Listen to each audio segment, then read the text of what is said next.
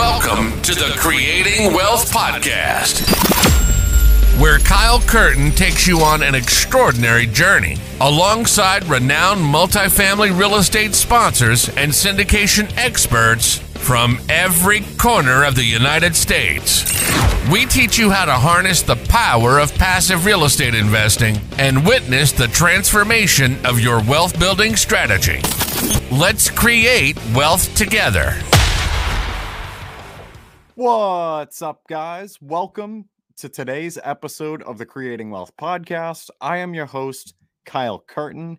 And today I wanted to go over a couple questions to ponder, to run through your mind, to advise potential buyer clients, um, you know, people potentially looking to get into the real estate industry as an investor for the first time.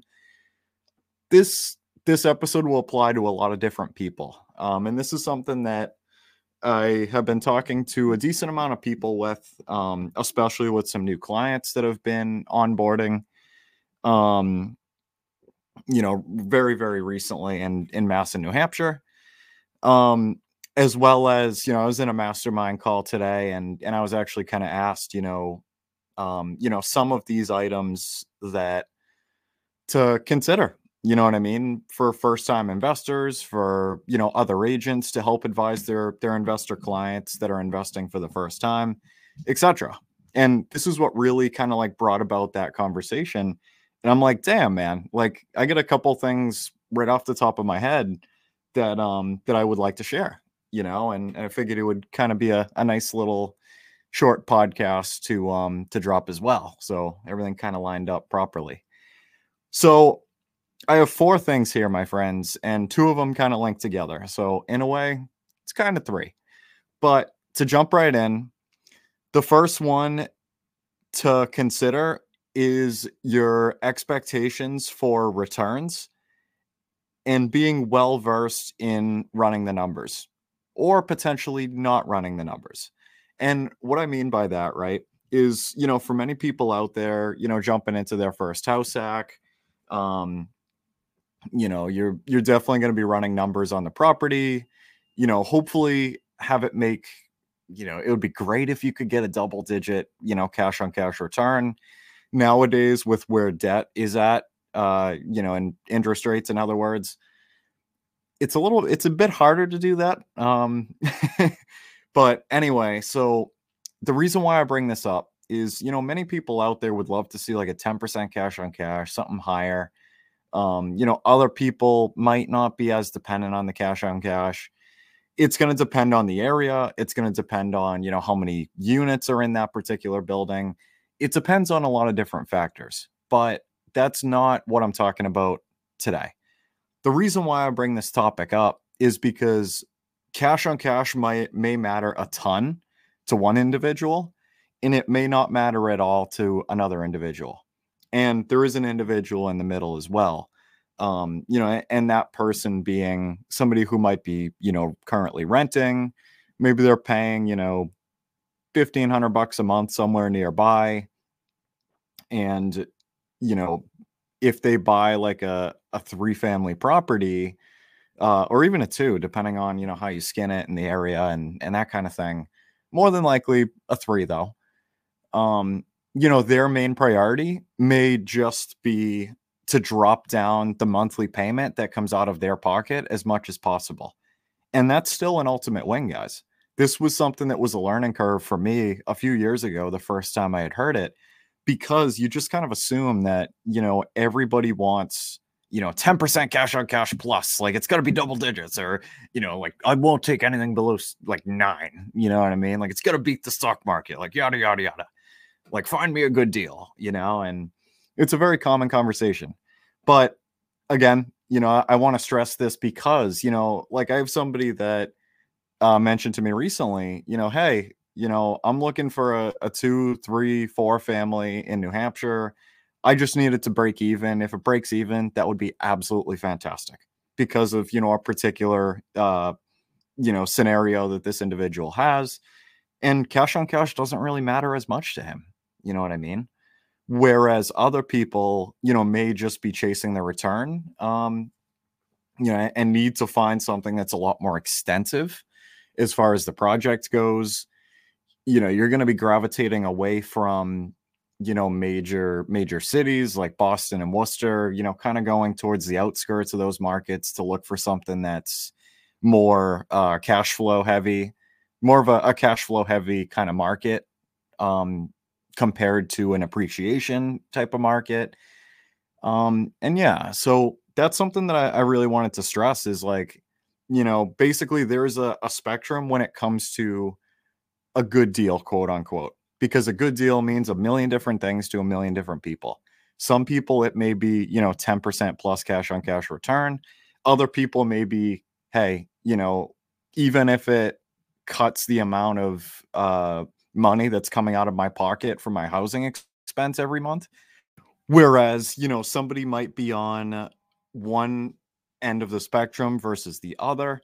And it's, it just, it's, it's different. It's going to be different for everybody. You know, it's, it's not necessarily, you know, going to be the same thing um, as far as cash on cash goes, as far as far as you know expectation goes. Like I said, you know, some people might be okay if a property isn't even cash flowing. You know what I mean? But the money that's coming out of their pocket every month is going to be lower than it is in rent. Um, you know, as well as the qualitative uh, reality that, you know, they're throwing, you know, now they're building equity with the amount of money that they do have to put into a building, uh, you know, that comes out of their pocket every month rather than paying it to a landlord and putting equity in somebody else's pocket. Um, yeah, so that's that's a really big one, guys. Just make sure you have that conversation, whether it's with yourself, whether it's with a business partner, whether it's with um, you know, your clients, regardless of I think it's great to have anyway, even if they've invested before. You know, just get on the same page, figure out what the heck is going on. Um, this is one of those questions that I feel like is incredibly important and can both save a lot of time for both you and your client or you know yourself and your agent or whatever your situation is and it can also waste a lot of time if that conversation isn't had. Because like you could be on a million different sides of the spectrum and um you know still not really be looking for the same thing and and not be aligned as the other person that you're working with. Um so i love to have that conversation in particular with people. The next one um is kind of along a similar vein. It's if people are just kind of figuring things out and and dabbling in the real estate investment space for what they want to do, whether it's flips, whether it's multis, whether it's house hacks, whether it's you know just buying rentals as is uh, with twenty percent down, or you know just as rental properties, whether it's short term rental, whether it's medium term rental, you know there's a million and a half different things in our industry now, you know what I mean? And somebody from the outside in may see a lot of these different shiny objects, if you will. Uh, and I don't say that in a bad way. There's just so many different flavors of this industry that work incredibly freaking well. Um, but that's the problem is it's it's ridiculously easy to get overwhelmed because there is so many different freaking options and half of them look insanely cool. You know what I mean? Um, something to keep in mind along that vein is how much um, time you have, you know, and how much time that you're looking to put towards a project. And this goes the same for house hackers too. But basically, my thing here, guys, this is another conversation that's incredibly important is how much time. So, I mean, if somebody is, you know, maybe like a high net worth uh, or a high earner rather, you know, maybe they're like a physician or like, you know, work 50 hours a week. Maybe they have a few kids. Maybe they have, um, you know, maybe like the kids of sports, maybe like, yeah, life, you know what I mean? In, in general, you know what I mean? And maybe, you know, that person may not have a whole ton of time, um, you know, to be working on a, a project themselves. You know what I mean? That's a conversation that needs to be had up front uh, prior to doing anything is it might not even make sense for you to buy, you know, a multi or like if you have no time and you're looking to do a flip yourself, um, I wouldn't even bother. you know, um, and and there's a lot of different ways to skin that in a million different directions, you know. I mean, if you buy, you know, a house hack and maybe you don't have a whole ton of time, but you're looking to cut down your living expense. Maybe, you know, cash on cash isn't really something that means a lot to you. You want to buy something turnkey, turn, you know, as as turnkey as you can find in your price point and that kind of thing. Something that doesn't really need work, but you're going to be buying it at or above market value.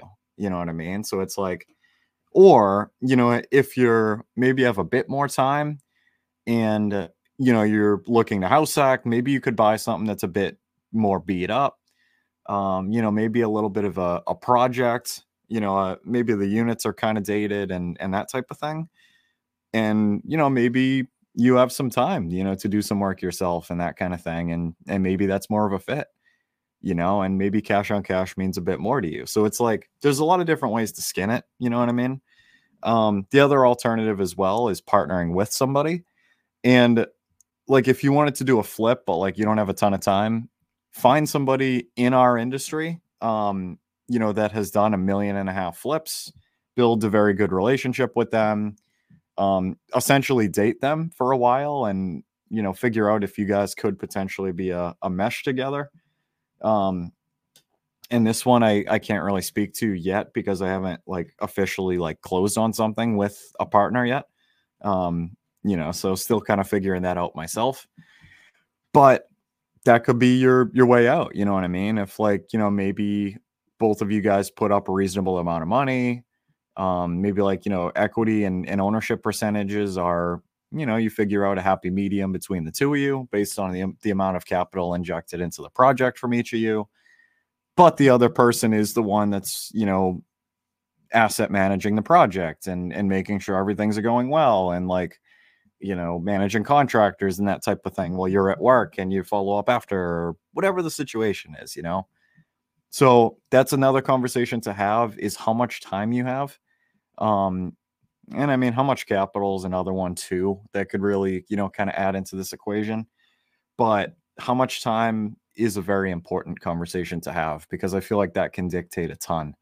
Um, because what you don't want is to like basically realize that you don't have pretty much any time after you've already closed on a project and it's like shit like now what do i do?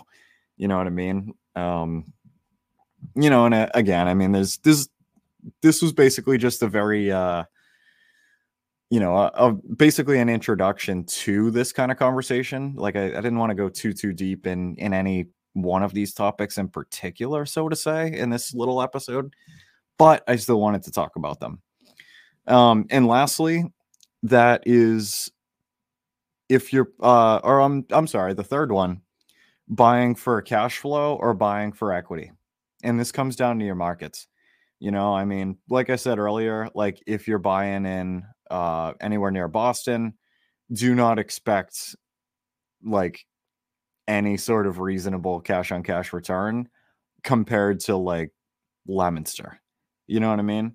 Because Boston's appreciation has been through the friggin' nose for a long time now.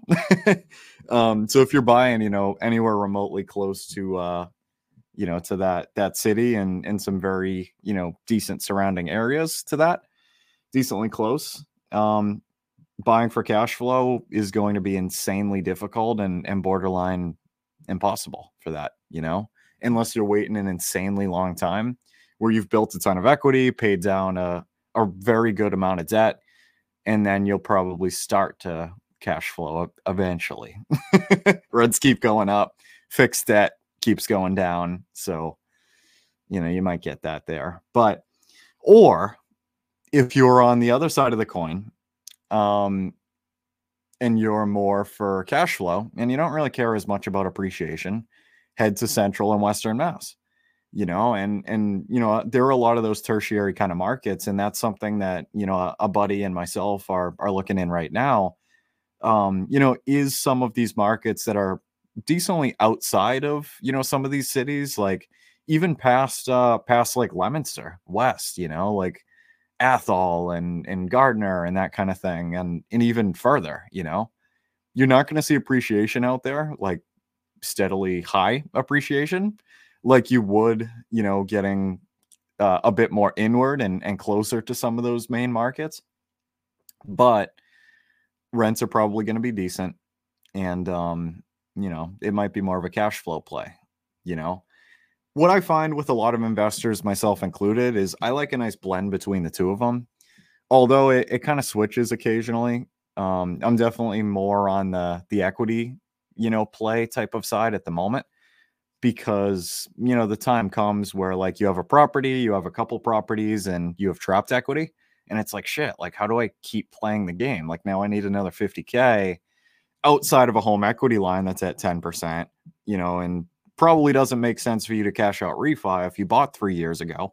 So it's like, ugh, you know, um, yeah, that's another very important question is, you know, which are you more bullish on today, you know, because that could change tomorrow. But it's going to depend on, you know, the type of markets that you go out to, that you start looking for properties in, um, you know, the ease versus the difficulty of finding particular properties that fit that type of dynamic within those markets.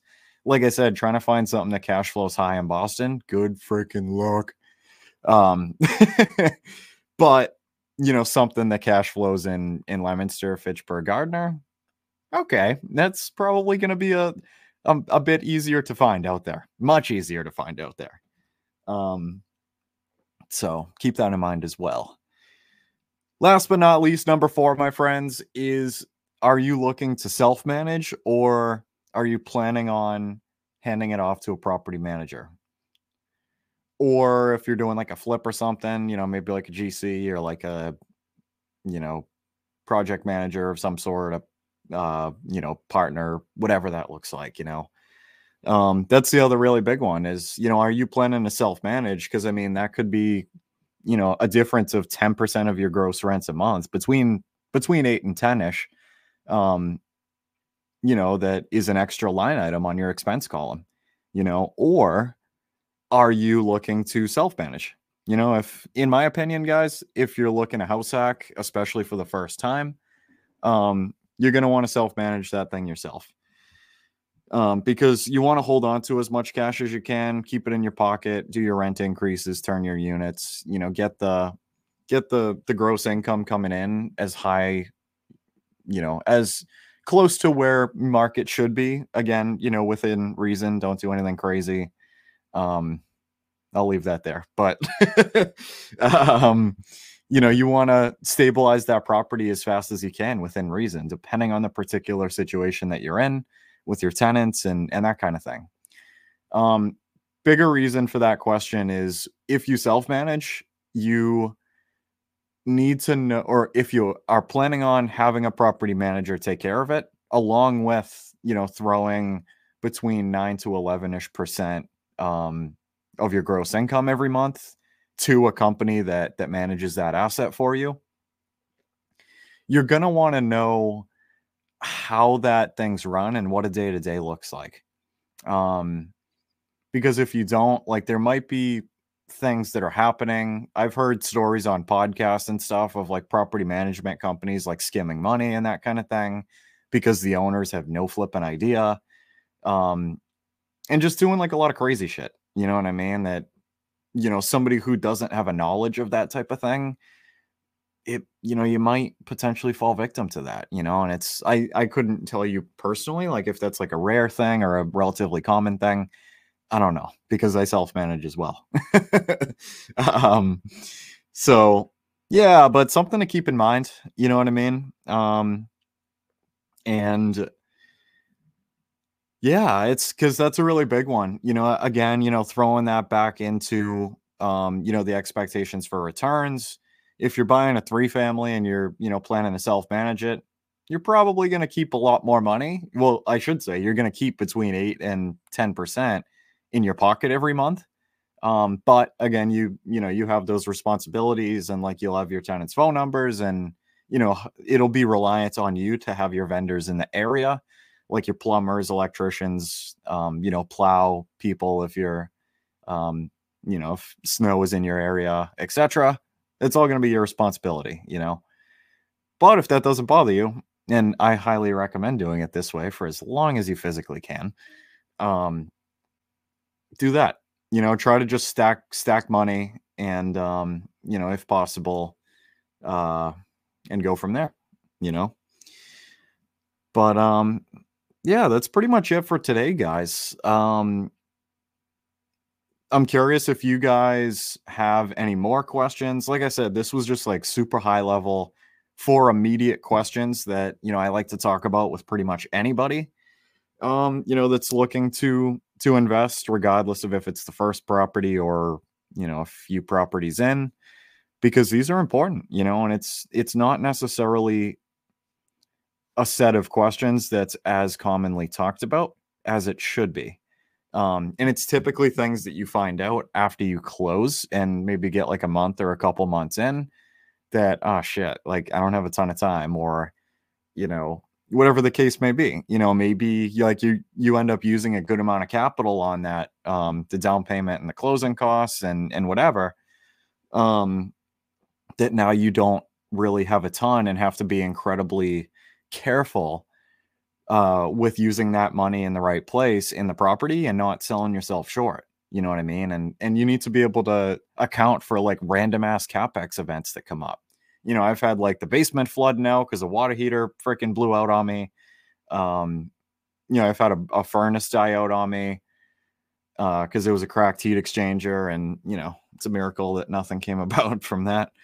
Um, things just happen you know what i mean guys? Like you know hopefully your tenants are great like your tenants might randomly stop paying you you know and or like you butt heads or there's a million and a half different things you know? But this is just a, a little conversation to kind of get you started and and to kind of start to think about some of these items um prior to being in a situation where it might come as a unexpected surprise to you um you know and you might not have thought of that before. So pretty much it for now, my friends. Um, if this was helpful to you, please leave a rating and a review on the show. It would mean a lot. Just trying to spread this, um, you know, this advice to as many investors and and people looking to get into the game as possible, and um, have some fun, you know. But yeah, if uh if you guys you know have any questions or anything feel free to reach out to me um i'm on facebook jump in the Creating Wealth Together Facebook group. I'd love to see you in there and, and chat it up. And uh, take it easy, my friends. Have a good day. Bye. That's a wrap for today's episode. We want to thank you for being a valued listener of the Creating Wealth podcast. Make sure to visit www.creatingwealth.com to connect with us. Dive into our ever expanding library of informative blogs. Get access to our private investor portal and explore a wide range of additional valuable resources. Stay tuned for our next episode as we continue to create wealth together.